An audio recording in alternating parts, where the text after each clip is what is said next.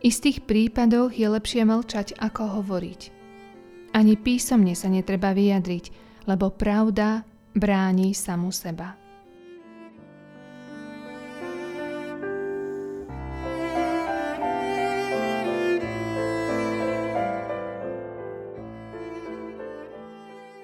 Neexistuje žiaden istejší spôsob obhajoby ako ticho pri hanobení, čím sa ohovárač ani neuzná za hodného odplaty. Bolo to iba slovo a nie blesk. Nie sa prečo znepokojovať.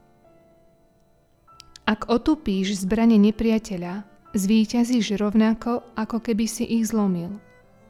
Využívaj rozvážne mlčanie a bude ti štítom – pomocou, ktorá odvráti úder, aby ťa nezranil. Istejšie je výťaziť štítom, než mečom. Nepriateľ zažiali, lebo hanil, ale vytuší, že ním opovrhuješ, ak nič neodpovieš na jeho potupujúce slová. Mlč, nedaj na sebe spoznať spôsobený úder, ako by si nič necítil. Súper, sklamaný vo svojom očakávaní, ťažšie pocíti úder a bolesť, ktorú pripravil inému. Bude dvojnásobne nešťastný.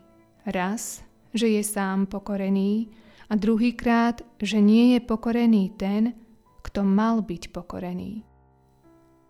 Ak sa povznesieš nad urážlivé slová a ani sa nepobúriš žiadnym úmyslom závislivca, osvedčíš duševnú silu krkanie žiab nič neuberie mesačnému svitu. Ani tebe nepoškodí zlomyselná žaloba, ak ju obrátíš ani nie tak slovami, ako skôr činmi.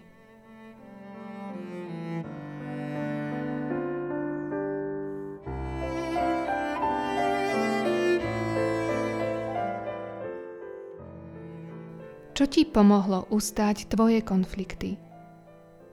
Čo si sa z tejto skúsenosti naučil?